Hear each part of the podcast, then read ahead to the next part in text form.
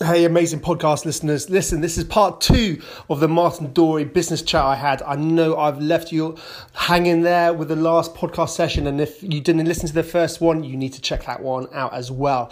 But listen, this is part two of the Martin Dorey podcast session I had. He's the founder of the Two Minute Beach Clean. He's uh, an incredible guy, and I hope you guys get some real value out of it. Hope you enjoy it. Please subscribe, rate, review, tell your friends, and uh, I can't wait to catch up with you soon. Take care. Yeah, that's why I tend to record any videos pointing at that nice red brick one. Yeah, that's really nice. Just to let you know, we are now recording the ah. part two of the oh, right, okay. Martin Dorey podcast business meeting we're having with them. But we just talked about the building outside, thinking they need to get some paint and clean it up a bit. Yeah. And these are like you know accountants with probably lots of money, so there's no excuses. But, um, so if anyone sees my videos, you might tend to notice I point it in the red brick direction, red, the building with the red bricks, which is much prettier. very, it makes it look like you live somewhere much nicer than it actually is. It's all an illusion. So uh, yeah, welcome back, guys. This is part two um, of the Ben Parry podcast experience, and uh, we're carrying on picking up where we left off with Martin Dorey. And for those who haven't listened to the first part, uh, Martin Dorey is a man with many talents. He has um, he's got Copy Monkey, which is a, a copywriting business. He is the founder of Two Minutes Two Minutes Beach Clean. He is a TED um, speaker.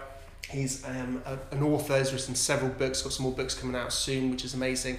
And he's also had his own TV show. So incredible when you just look at that resume. I mean, geez, Yeah, know, thank you. it is phenomenal. I suppose it's getting there, isn't it? But then you know you get to It's a you journey. get to fifty, and I guess you've done some stuff, haven't you? and um, you know I'm lucky enough that I've been able to do it in the way that I want to. It's amazing. Yeah, and I look back on it and kind of every every bit is a struggle because every bit you have to work hard, and every bit of um, kind of you know I get really involved in my books and I I have an opinion, you know, and I'm really you know I, I didn't used to have an opinion and now I have an opinion. I'm gonna flipping use it. Absolutely. You know, so if I don't think anything's right, I'm quite happy to say because I think that it's in pursuit of, it's not perfection, but in, in pursuit of excellence. So actually, I was, you know, we'd, we've been debating cover of the latest book recently, and it's included some elements of Tab's design. So you need to listen to the first podcast to find out who Tab is. um, so, and it includes some elements of Tab's design, and it, I don't think it was done properly. So, and I don't think it was done with as much understanding as I've got. So I was, a, so I really had to fight quite hard to make those changes, and actually, And that was the publishers that were battling. that was the pub, that was the publisher. You're put- putting it back at me, yeah. So with books, the, the publisher, if you're if you're publishing with a traditional publisher, um, this is with Penguin, um, they have got their way of doing things. So they design the cover and they design the print and they work with the author, and you can get in- as involved as you want to. Yeah. Um, and I'm really um, hands on. I was described this week by another publisher, Bloomsbury, um, as oh god, what was it? It was something that was a really polite way of saying that I interfere. You, what you actually mean is you're a pain in the arse. yes, I think so. I'm a pain in the ass because I know how I want it, and I, and I think well, I don't But necessarily so, know. but that's so important. well, yeah, you've got to do it If right. you put your name to it, Yeah, well, it's my name on the cover, isn't it? 100%. that- yeah, so and that was something that I learned very quickly doing my first book. That you um, that there were certain things that were really important to me, and certain things the publisher wanted to do, and I learned that you would fight the battles that you that you want to win. Mm. Don't bother with the battles that you don't care about, Mm. that don't mean anything. Fight the ones that you can. And I ended up actually having a conversation with the publisher, saying, "Right, am I going to win this battle?" And she would say, "No," and I'll say, "Fine, I'm not even going to bother." But and then uh, you know other battles, I'd say, "Well, I'm, I will fight the ones that I think are, are really important," and I would say right at the very beginning, "This is one that I'm going to fight you on," and actually. And it becomes, you know, you get a working relationship with Mm. somebody, and they respect you because you, you can under because you're respecting their opinion. you're not being an asshole. I'm trying not to be an Yeah, asshole. it- I'm it- sure I am at some point. But, No, but uh, you're not fighting. You're not being an asshole for being an asshole's sake. If that makes sense. Uh, oh no, you know, no, because you know, I think people pick battles for any you know any reason, something they don't like. But like you said, you, you have something that's critical, mission critical for you. That's the battle you'll fight. But you, if it's to, yeah. a little bit insignificant, uh, peripheral, then you know. It, I guess you're working in a partnership fundamentally, and any Yeah. partnership you've got to give and take. and your partnership is with those publishers. So Yeah, yeah. I mean, they, they, yesterday we had some um, some amends came back on this book, and they ca and and I know that uh, you know I I've obviously set myself up as being someone who's quite who cares quite a lot about what they do, and so and I actually really enjoyed the process of going through amends, yeah, and they and they were were really you know kind of like. Well, thank you. It's really nice that you that you appreciate those amends, and I haven't agreed with them all, but I've done it nicely and I've done it because I know that those amends that they're making, I can see that they're going to be for the greater good of the book. Yeah. And if I refuse them, or, or because it's my work and I'm not, and Yeah. you know, these people, it's a collaborative process. It you know. this person that's looked at this te- at this text They know is what- an absolute expert in what they, they're doing. yeah, they know what they're doing. They come to it cold and they say, "You need to explain this a bit more," for example. Yeah, And if I go, "No, I don't," yeah, I'm an asshole. yeah. But actually, if I go, "Actually, I think you're right. I, yes, I could," and I do it, And respect their Re- expertise. yeah, exactly. Yeah, Because they've done it. you can't, you know, you can't do it on your own. No. You can't because uh, you interesting, can. interesting. I wanted to come on to this, and I Yeah. think you're just about to touch on it. Have the self-publishing Yes. thing because Yeah. I've got a friend who's self-published using Amazon, Yes. and I'll have to. I want to do a podcast session with him because you know it'd be fascinating to hear his story a bit more. And um, but I'm not going to go into that now. But yeah, what's the sort? What are your thoughts on self-publishing? And have you looked at it? Have you explored it? Um, yes, I've thought about it, and I've, I've thought about it quite a lot. Um, I'm lucky that I'm still within the traditional publishing model, so I get paid to write the book, um, and then I get royalties, as we explained in podcast number one. Um, if I, but I can't afford to write a book, so I haven't got the luxury of a sugar daddy Yeah. or a sugar mummy Yeah. or uh, an inheritance or whatever. I have Yeah. to survive, so I have I can't write books. On so you get the money back. get the money, write the book. You know, Yeah. because that that's what pays me to survive. So fundamentally, if you didn't get the money, you couldn't write the book. Yes, because I'm not in a position to give Yeah. that amount of time. So that's the difference between self-publishing and using a publishing house. Yes, well, self-publishing basically. I mean, the, the rewards for self-publishing are insane because they're brilliant, and you can if you've got if you've got a massive Twitter following, you've got a massive Instagram following, and I'm, and I'm talking 1000000s Mhm. you know, and you've got um, just if you've got everything going on, Yeah, not Really- a few hundred. yeah, and you know, it, then you can you can punch that book out there and be ruthless because you because when you do self publishing, you're also not only are you a writer, which is a lot of people do it because they're writers. They want to be writers and they can't get published and they have to speak, and that's what writers are like. They have to talk, like me now because I like to talk. So they find their voice and they go through all the process of getting it self published. And then what you don't realise is, or maybe they don't realise as much, is that you it's like ten percent writing, ninety percent publicity, marketing, Mm. putting yourself out there, you know, doing the graft, selling the book. Now with the traditional publishing model, you know, the the guys at Penguin are going to meet the buyer from Waterstones. They do it for you. They get it in Waterstones for you. You can't do that on your own. Yeah. So you know that's that's the job. So it's all about the distribution, and if you can create Distribution, your own distribution channel, i.e., a big social media following, Yes. that you've got your distribution channel. Well, in theory, and if you can, if you've got a hundred thousand, you know, if you've got a hundred thousand people following you, and you sell them a book for, say, a pound plus Amazon's fee, which would be ten p or something like that. If you sell a hundred thousand people a pound, you've got a hundred thousand pounds, Yeah. and you don't have to share it with anybody. Yeah. But it's got to be good, yeah. you know, and you've got to do design. You've got for to a pound?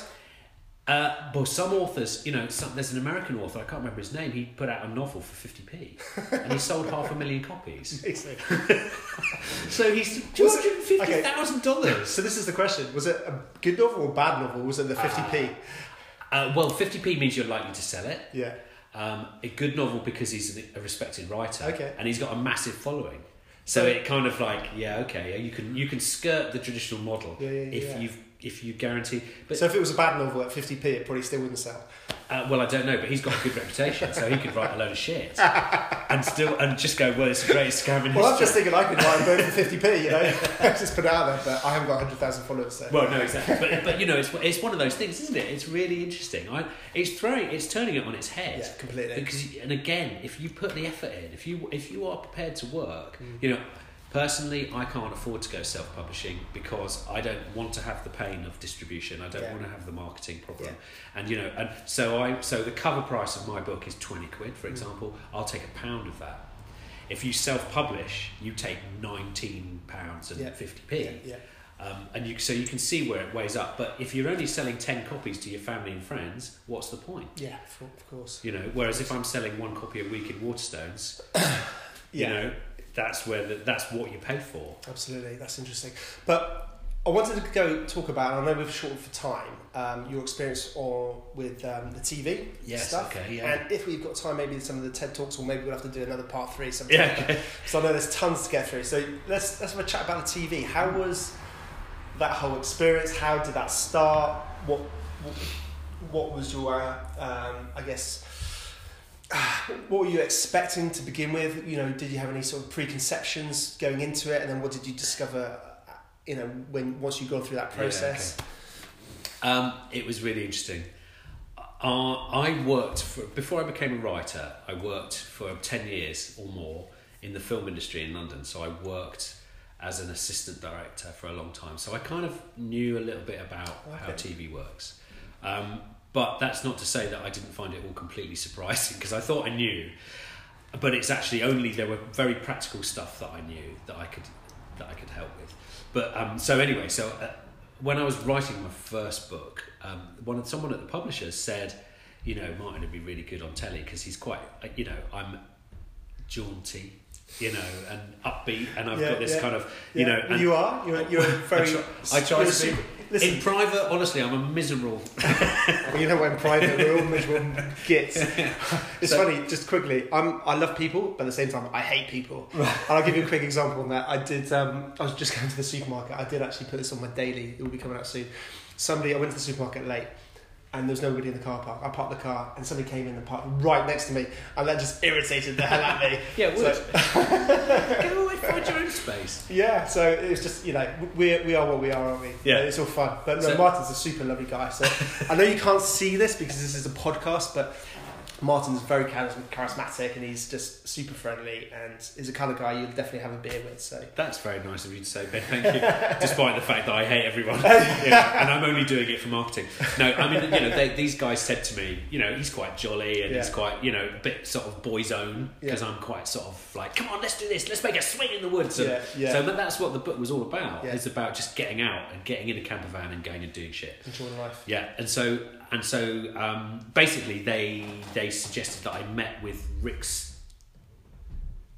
I think it was Rick Stein's production company in, in Plymouth. Yeah. So I had a meeting with them, and they sort of said, "Well, you know, you're not a known face," and blah blah blah. And I and I kind of thought, uh, do you know, I they didn't they weren't really interested, but I thought actually, do you know what, I should do this. So I So made that's interesting. So you got a knockback yeah. and it didn't put you off. No. So I thought, well, I, I need to prove that I can do it. So rather than kind of people going, well, we don't know if you can do it. Yeah. Um, So I, no, I can fucking do this. I can, yes, I can. That was my language. Yeah, well, I, you know, and I um, actually I went out with a friend of mine who's a cameraman and said, "Let- "Can we go for the day and we'll do some cooking and do some driving around and do some food and stuff, and let's make a little pilot film." So I did that, um, and that was done by Chris Harris of um, North Devon TV. For a second, I thought you said Chris Harris, who, for those, obviously a lot of you will know Chris Harris on Top Gear, but before he was on Top Gear, he was uh, big on YouTube. And I was a big fan of Chris Harris. On Oh, so right, when you said Chris Harris just No, then, I was like, Chris Harris. Chris Harris from like YouTube. The real Chris Harris, who runs a, who's a cameraman. No, the real Chris Harris. Come on, not that. You know, Yeah. that guy. So, so Chris did a great job. and he- Sorry, Chris. We yeah. he made this um, he made this film for me Yeah. uh, which was it's called campervan mules Cool. and you can still see it on youtube Oh wow. and it's a really lovely piece of music a piece of um, really lovely piece of film i just went down and i picked some mussels and i cooked them in my camper van and i just talked about camper van living and all that sort of stuff Amazing. and so we sent it off and Back to these guys in Plymouth. no to somebody else so So you went, screw you. I'm going somewhere else. yeah. Meantime, I spoke to a friend of mine who had an agent, and I got into an agent, went to see an agent, showed them the film, and they loved it. And then they put me into a production company and showed them the film, and they said, "Yeah, we love this." And they took it to the BBC, and they said, "Yeah, we love this." And so within about six weeks of making that film, Amazing. we were on the road shooting No. the first episode. Wow. It was, I mean, it was insanely quick. It was, it was a really, really quick commission. So from the moment that you had that rejection with that production company in Plymouth Yeah. to filming and being on the road, Yes. how, how long was that? Uh, uh, six months, something like that, maybe. Wow. So it was pretty. It was pretty good, and I, you know, I, because I've had that experience in the film industry. Uh, I'm not saying that if anyone wants to do pre- presenting that they have to have that. They Yeah, don't at all. yeah. But it enabled me to have a certain idea about what I wanted and how I needed to be, and you know, and I and I really love it. I was, you know, it turns out I'm a show off. so, but but you know, there were there were um, aspects of it that were quite, I don't know, quite difficult, and you know, but it was just incredible doing it. Yeah. And the fact that we were on the road, you know, I had a new van because they didn't like the van. The BBC didn't like the original van that I had. I had a camper van And why was that? uh, because it wasn't a trendy one. so I sold that one. I sort of guessed that. yeah, I mean, because it's you like, know, but you have to. it's not TV friendly. yeah, no, exactly. So you go for all the cliches, and Yeah, yeah, unfortunately, yeah. you do tick all the boxes. And you know, I had long hair. I'm a long hair surfer, Yeah, and I could cook, and I drive a groovy camper. Yeah, yeah, yeah. You know, so Just for re- the record, Martin no longer has long hair. yeah, that's true. I cut it all off because I could be me. I can be me now. I don't have to hide behind my hair. But anyway, so so so they loved it, and I had to, I was like the whole package. And Yeah. because I've spent all those years in camper vans when I was growing up. well, um, it was genuine. You know, Gen- oh, yeah, there was no. sure, It was not trying to pretend to be something you're not. So you had proper authenticity. I mean, you know, I'm not a trained chef though, so my cooking is all just about me mucking about. So actually, from that point of view, I did feel like I was a bit of a fraud, but I was, but because it's like, look, I can cook. yeah. I'm not a TV, I'm not a chef, and I don't know what Jamie Oliver Yeah. knows, and I don't know what the other guy knows, and I don't ever want to rival them. Yeah. Um, so, but I'll do what I can do, and I'm not going to turn it down because it's know an what? amazing opportunity. And I think what's amazing about that is actually that real reality of things. Because the reality is, anyone who's watching a TV cooking program, none of us are chefs. Yes, that's true. So if you can actually create a program uh, or a book about cooking from somebody who's not a trained chef and actually can produce amazing things and have a good fun doing it and, and have a great show, isn't that amazing? That just goes to show that anybody can do it. And I actually, not only so, can yeah. do it, but can cook this food that you're trying to cook. Because Yeah, well, you live and breathe it, I suppose. And you know, I was lucky that my publisher teamed me up with somebody who was really a really good recipe writer. You know, so we would talk, sit and talk about what we liked, and, and then she would do all the magic stuff, and I would I provided a few recipes, but not all of them. And um, you know, so it, I, I was an, I was able to use her expertise, Yeah, yeah. and she was, you know, she was great. She's an incredible, incredible person. But the show, the TV show, wasn't about cooking. It was about It- that whole living outdoors in a camper van, traveling around, and just living in life. I guess I guess that was what it was. It was the kind of whole picture, the living the dream thing, Yeah. you know. Um, and and obviously it looks seamless on the telly, but it was really hard work. Bet. I you know, and it was hard work getting there as well. So putting having to really push to get that, and and and but also having a lot of luck. Yeah. You know, so I so you, it's that thing about taking opportunities. So, I mean, I remember when my publisher called up to. I did some work for her. Uh, No, ages, years ago, I told a friend of mine who worked in publishing I wanted to do this book called the Camper Van Cookbook, and he said, "God, that's amazing, brilliant." Yeah. And then about two years later, um, he he was talking to somebody who was looking for new books and said, "I know somebody who can write your website for you because they needed a new website." So I wrote the website, and then she phoned up and said, "Right, you've done the website. You can prove you can write. Tell me about your book." Amazing. And I said, "Oh, for God's sake, I'm too busy to write a book." right? And she said, "No, no, seriously, tell me about this book." So I told her, and, and she loved it, and she pushed me to do it. Amazing. So and and and that is the start of it. Well, it's not because obviously everything Mm. that goes before that, the writing training and all that sort of stuff. But the telly experience was um, uh, was really interesting, and it it was difficult. I can imagine. Interesting. What, one thing I wanted to ask was a little bit earlier, you were talking about how you went to, um, I can't remember what they're called, uh, an agent? It Yes. was an agent who then Yeah. went to, what was the path again? Production company. So an agent to a production company who then and went to the BBC. Yeah. So did you ever at any point just think, I'm going to go straight to the BBC? And if you had gone straight to the BBC, what would you would you have got a look in? Um, possibly not, or possibly it depends how good it was. Mm. You know, but the, the the fact was that there's that the agent knew the company would be receptive to what I was doing. Yeah. So they they've got. I mean, they know hundred companies, and they chose the one that they thought might be the. And it's all relationships, I guess, isn't it? Let Yeah. somebody know somebody who can. well, there's a friend of mine had just done a show with this same production company, Yeah. so he there, there was a kind of double introduction. Yeah, yeah. So and and um, that's a guy called um, Stefan Gates who does. Uh, he's also known as the gastronaut. He does cooking. Amazing guy. Um, and he he kind of helped me out. And I worked with him as a runner years and years ago on a TV on uh, a pop video Hmm. when we were both runners and we were both getting not getting paid and just mucking about. And he and I I got to know him and. And so, and then he kind of when when it came to it, he went, "Yeah, go and see these people." And and and he was with the same agent, so I kind of got a shoe in there. Did you Um, ever think though to go direct? No, because I didn't know anybody there at the BBC. So I didn't have any contacts. And also, they have such a kind of screening process. They get loads of submissions every day. Yeah. So if you go in with a production company behind you going, well, they get the meeting for a start, and they get the meeting and they sit down, they say, we've got this guy, you've got to see it. And then they're in the meeting and they can they can be enthused. Whereas hmm. it's easy for the BBC to go, yeah, I'm not interested. Yeah. It's easy for them to turn you down. It's really interesting, isn't it? It's can- almost almost again. It almost sounds to me like a, a distribution route.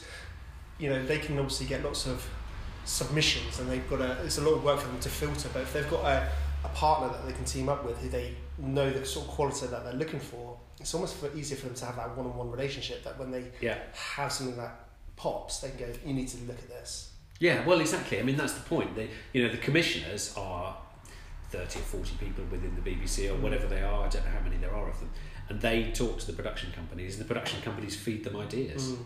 You know, and so if they find something they think is really good, and they know the BBC also tell the production companies what kind of thing they're looking for. Okay.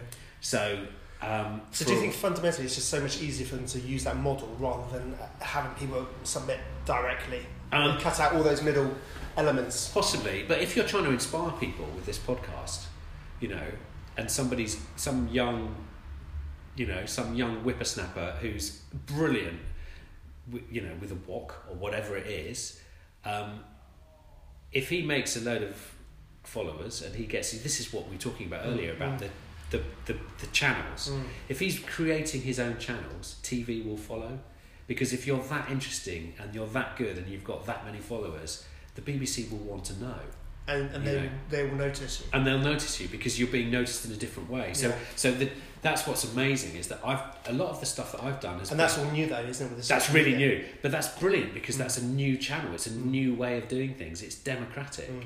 But because there's a with my stuff, it's a little bit of what I know. Or Mm. sorry, it's a little bit of who I know because I've been lucky that I've had introductions at the right time. Mm. Um, but that's not to say that somebody else couldn't have done the same thing. But now, well, then even if if I've got you know you Ben could be picked up as by a talent spotter for your podcasts any day now, you know. But it just takes a saturation point of people to follow you Mm. and for work to do, Yeah. and you know, and you'd be an amazing host, you know. So so why wouldn't you get You're being far too nice. no, no, seriously. But but you could. But the, the fact is that because you're getting out there and you're creating your own channel, you know this is the point. Well, we did talk about this before Yeah. we went back live and talking about all these social media platforms Yes. like TV channels Yeah, effectively, Of, So, of the 21st If you century. cre- if you create your own channels and you create your own luck, then sorry, if you create your own channel, you create your own luck. Do something different. Mm. Do something that people want and that people look up look up to as being amazing, and they'll only see what they want to see. So they won't see all the rough edges. They'll just see the the bit in the middle. Um, then why not? Yeah. Well, anyone can do it. It's awesome. And this is what's amazing, isn't it? I mean, with uh, you know, with YouTube, you know, you can create your own TV program. I mean, you could go and create your own another program and just put it on YouTube. Yeah, I guess so. Yeah, it, you know, given given the amount of effort that it takes, I wouldn't because I don't have the time. Mm. But I'd love to, and it would be really good fun. I'm sure. Mm. Um, but you need, to, but again, if that's what you want to do, Absolutely. you can do it. Mm. You know, these beauty bloggers, for example, who do makeup in front of the in front of their the mirror and they put them on YouTube. These guys are are now commanding insane amounts of money for endorsing beauty products It's phenomenal, isn't it? good on them, I say. And Yeah. you know, and and they've done it by forging a new market. Completely. You know, So who would have thought? I know you it's mad, isn't it? So if ten years ago, And it's they- crazy. you know, and what would they have done? I mean, kind of, you know, you're just creating new stuff, and you're it's just incredible because people aren't watching television the way they used to. So actually, you know, your numbers might be down to a million, which is still amazing.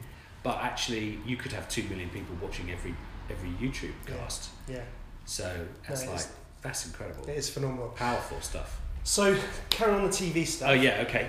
So, I'm, glad we went off slightly there because it, is fascinating and we could talk hours about that, I think. Yeah. Um, but Sorry. yeah, no, no, no, no, it is fascinating. But I'm really fascinated also about the TV experience. Yes. So you, that was hard work, great experience. Yeah. I have to say it was an amazing show. Loved Thank it. you. I absolutely loved it. And you went back to try and get um, a second series. Yes. Tell us about that. Um, well, at the time, it was. Uh, so the production company went back to the BBC. We, we, we sort of talked and said, well, what we, where do we go next with this? And they came up with some ideas, and and uh, and the BBC didn't like the ideas enough, so they didn't have a strong enough um, sort of. It wasn't different enough, or it wasn't. Um, I don't know what their what their excuses were, they, but they just didn't go for it. They didn't recommission it. So that was a real shame, and it was a real blow actually, because I because everyone thought, you know, it, it was more people on the fi- on the final episode. More people watched my program than watched The Simpsons that night. So so it's 1.9 million people watched the final episode of my show, which was amazing, Wow. um, and which is why the book sales were so good. Um, and it, it was it did really well in the ratings for a little show on BBC Two. Well, and this is the first one. The you know, first series, no one, no you one knew who no one was, knew yeah. who, who, Yeah. and no one knows what you are, who you are. There's some guy driving around in a camper van. Maybe a couple of people watched it at the beginning, Yeah, and of course, you know, the first episode, the first series is is, is going to take a while for people to get to know you. I guess so. Yeah, But by that end one, I mean, that's phenomenal. Yeah, it was good. It, did- it did rise throughout the week. It was really good. And then I was on Harry Hill as well after that, which was hilarious. So Really? Yes. Oh my god. if you look up uh, for people watching the webcast, if you want to see something very funny, it's called Magic Scones, and it's on YouTube, and it's Harry Harry Hill taking the piss out of my TV show, and I was on it as well. So it was very, it was really, really good. Amazing. So that was kind of that was really nice. But um, but you know, after that, when we didn't get the second commi- commission, it was a little bit. You know, I was still reasonably hot property-ish, and I was straight off the back of a new show. So I did lots and lots of journeys up to London to, to go to meetings and to go and talk to people Yeah. and go and see talent spotters Yeah. and new production Yeah. And I and and eventually I just ran out of energy and ran out of time. Um, Because you've got your other businesses. because I've got my other business Yeah, that's going off, it's kicking off, there's loads of stuff going on. Yeah. Um, and I'm starting, and, and the TV stuff has enabled me to do more stuff. Yeah. So I was writing another book, Yeah. and um, it, it just enabled me to write articles and get into what I really wanted to do, which was travel writing. Yeah. So, so I kind of, I'm not saying I dropped it, but as the interest waned, you know, I just thought, well, okay, fair enough. I'm going to be a one-hit wonder, if you Yeah. like, and that's fine. Um, and that's about the time that I decided to use that Twitter following for something good to do the two-minute beach clean. Amazing. But it was um, it it was an interesting process. It was quite it's it's it's not been fun some of it because you realise that you've got to take a lot of rejection. You've got to be hard, Mm. you know. And this this agent was pushing me to do stuff, and and they were re- they were like real food agency. So I would get calls to say, "Oh, Levi Roots can't do a barbecue somewhere. Can you go and do the barbecue for him?" And eventually, I just go, "No, I'm not going to do that. I'm sorry. I don't want to be half-assed. I'd rather be really good for me rather than a stand-in. So I was being pushed to do um, stuff that I didn't really feel comfortable doing. And what was what do you mean? So what was this example? So my agent was a talent management Yeah. agent. So basically, they would look after your diary. yeah. So they would say they'd get you gigs basically. So so they got me onto the, the Wright Stuff or whatever it's called, Yeah, and they yeah. got me onto something with Myling daytime something. So they they would get me gigs and they would get me meetings. So so you go on TV on these sort of like shows. And Yeah, stuff and like go that, do Saturday chat. morning kitchen yeah, and stuff yeah, like yeah, that. And I did a few of those things, and then I just found that I was being pushed into stuff that I wasn't comfortable with. Mm. Um, you know, the the trained chef thing. You know, it's if if I'd have been a trained chef and I'd have been producing really great food, you know, instead of just kind of camping food, um, I might have relished those a bit more, and, and because I, I could have my career, I guess, could have gone into a real cooking Mm. area, but I didn't feel that comfortable with it because I'm a writer Mm. you know so i wanted to write so i changed agents and, and went with a more literary agent so that's someone who deals in books mainly Yeah. um, and then and then tried to sort of get new book commissions because that's what I wanted to do. Yeah. It took me five years to get another book commission. Five years, it would be even longer. No, five years. I think that you know what, for anybody who's starting out in that world and they think they can make it, or they they think they've done one thing and they think they've made it. Yeah. That's, you know, it's a massive wake up call because it can be turned off like that, can't Yeah. it? Fundamentally. Oh God, yeah. I mean, you're you're at the You think you think you're on TV, everyone's seeing you. You think where's this going to go next? And it's like, yeah. Well, that's the problem. I mean, and know, that's why I say you've got to be tough. yeah, you've got to be tough because the TV industry is ruthless. Mm. You know, um, TV producers. I don't want to be too harsh in case any of them are listening, um, but uh, you know they are looking for the next big thing Yeah, because that's what their career rides on. yeah, You know, they're only after their own interest, their own survival. yeah. As Their know. reputation. their reputation. You know, they don't want to put, they don't want to back a duff horse. Yeah, So, um, so as so as soon as you become not hot property, they just drop you. You don't even answer the phone, you know, half the time, or answer emails or whatever. And you find that the interest wanes and people are less enthusiastic to talk to you, and, and you kind of know that it's it's, shocking, isn't it's it? going it's off awful. the boil. It's awful. Well, I guess it's the same in any industry, but it's just it just seems more ruthless. It just, it's know. just, but why can't people just be, you know, hey, listen, it's not really working out. Yeah, you I guess. So. Just, it's just being polite. Yeah, no one said that to me at all. It's and awful. It, it was, it, you know, you have to kind of dust yourself down. Mm. And, and I don't think it, you know, everyone was very nice about it, but it was just kind of like, yeah, we, you know, thanks very much. It's brilliant. We've got we've got some ideas for you, and we'll get back to you. You know They what? These never do. guys do. not know what they're missing out on. seriously, seriously. That's very kind of you know, but even like just following your journey, you know, with the two minute beach clean and, and and how that can go international, it's just phenomenal. So, Yeah, uh, but it's it's funny though because it's all come back. So I've been on Springwatch and Autumnwatch, and I'm doing some filming with Blue Planet amazing. ne- in the next couple of weeks. So it's all coming back, It's all coming back, you know, and it's all and it's a funny thing. and it's more to do with the environment. and it's all about where I'm at, you know, and, and it's a, it feels like it's more worthy, Yeah, and I'm, and for once I know what I'm talking about. yeah, yeah. You know, I'm no, I mean, I do, you know, the whole thing. Every everybody in business, I'm sure, go, looks at themselves and goes, "How the fuck did I get here?" yeah. You know, because they can't believe that they've had so much success and all and all they've done. But actually, you don't realise that you you've done shitloads of stuff. You're Sorry learning every day. You learn every day, You learn every day. every mistake and every failure is about kind of building you up to the next level. 100%. And if you can see it and not give up, Hundred percent. you know, there are for everybody who's a success, there are 99 flakes. Yeah. And you know, and I'm sorry it's not, you know, flakes might be a bit hard, but there are, you know, flaky people don't don't carry on. They just No. flit around from thing to thing. No. And actually um, you know, being lithe and going where the opportunities lie is where it's at, you know, as far, as, as far as I'm concerned, and you've got a graph to do it as well.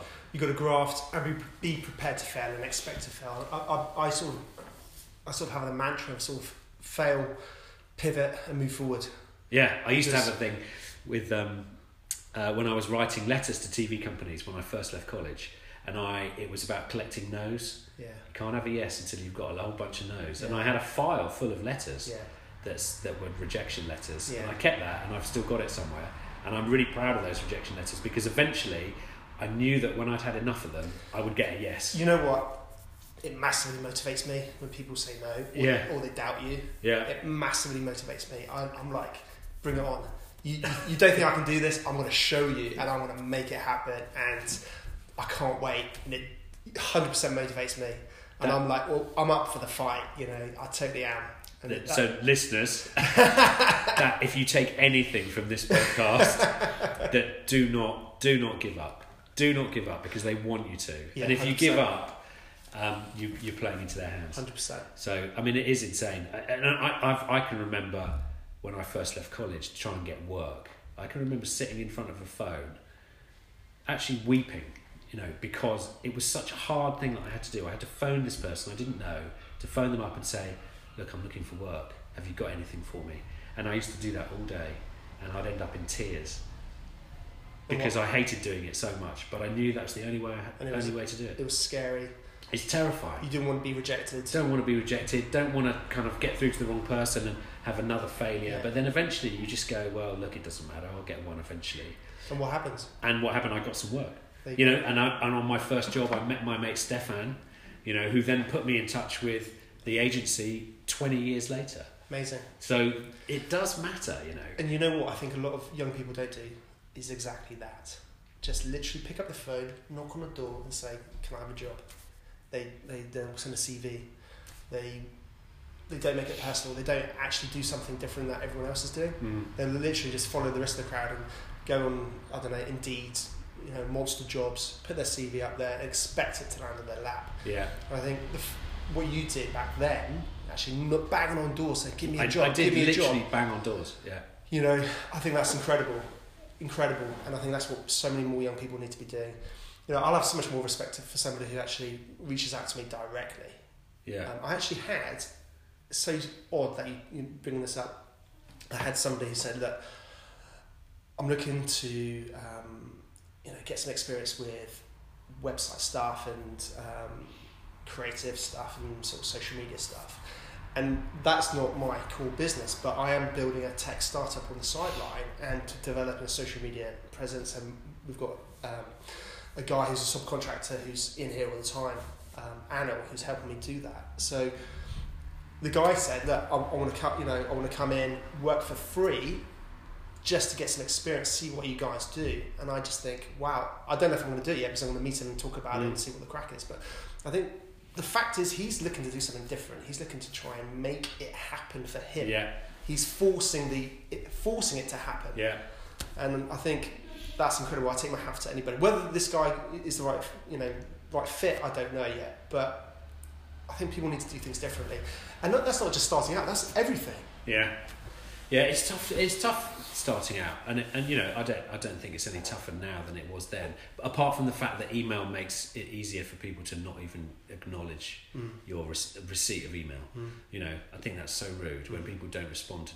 You know, 100%. you know, you, they get maybe get hundred CVs. They need to write to hundred people. Sorry, if you're an employer and you're Yeah. you're not writing back to the people that apply for your jobs, you're a shit. Yeah. You know, you've got to have some common courtesy. Yeah. And actually, you know, you you it is hard, but rejection is easier to take online. you know, it's easier if it's if you if an email is ignored, you know, it's hard to ignore it. But if you do literally put on, you know, I, I got on a train with my CV and went to London Mm. and knocked on doors. I had a list of companies that I wanted to work Amazing. for, and I knocked on their doors and, and said, "Can I give you my CV, please?" Yeah. You know, didn't always work. Yeah. Most of the time it didn't, but Yeah. sometimes it did. So um, And it's getting into those uncomfortable positions and awkwardness and that those those you know those positions in life that you just don't want to be in, but you force yourself to get into it. Yeah, yeah. You just well, you. It's horrible. It's Mm. really awful, and it's easy to. It's easy not to do it. Mm. And I, you know, I'm the same. You know, we're all the same. Mm, we're all awesome. lazy, at the, essentially. Or sorry, we have lazy days. But you know, you've got to got to drag yourself out of bed sometimes and do it. And It's the mindset, isn't it? It's the mindset Yeah. thing of forcing yourself to, to yeah, do stuff. and it's not even like you know, you're not. Even, I'm not even saying like, "Come on, we're a tiger today," and all that sort of crap. You just go and do it. You Mm. know, you just go and do it because it will happen, Mm. and you've got to keep plodding because it's not. It's not a race. It's a you know. Definitely, definitely. Sorry, so it's not a sprint. It's a marathon. That's what. absolutely. so just wrap it up. So Yes. so we've got some new stuff coming out on TV shortly. Uh, in theory, there's some stuff on Blue Planet, which is just a little bit of. I'm just doing an interview about beach cleaning and Amazing. stuff, so that's good. Um, my two books are coming out. One is No More Plastic, which comes out on May the third. Brilliant. Also on May the third come is uh, Take the Slow Road Scotland, which is a book about travelling around Scotland. Amazing. Yeah, so Amazing. And is there anyone you want to sort of give a shout out to? Who sort of, Uh, everybody, anybody who ever picked up litter, Tab, Nikki, Dolly, Yeah. um, the two minute beach clean team have been amazing. And basically, you know, anybody who's gone, yeah, I'll take a punt on you yeah, because they have. A lot of people have. yeah, You can't do it on your own. yeah. Brilliant. So yeah, It's about the team. yeah, it's about the team. Awesome. Thanks, buddy. That's my pleasure. What a laugh! Brilliant. Hey, podcast peeps. Listen, thank you so much for listening to the Ben Parry podcast experience. It means the world to me for you guys to listen, and I hope you got some real value out of it. If you can rate and review this podcast, it will mean the world to me as well. And um, listen, I really hope that you keep tuned in and listen out for much more to come. So, yeah, big love and catch up soon, guys.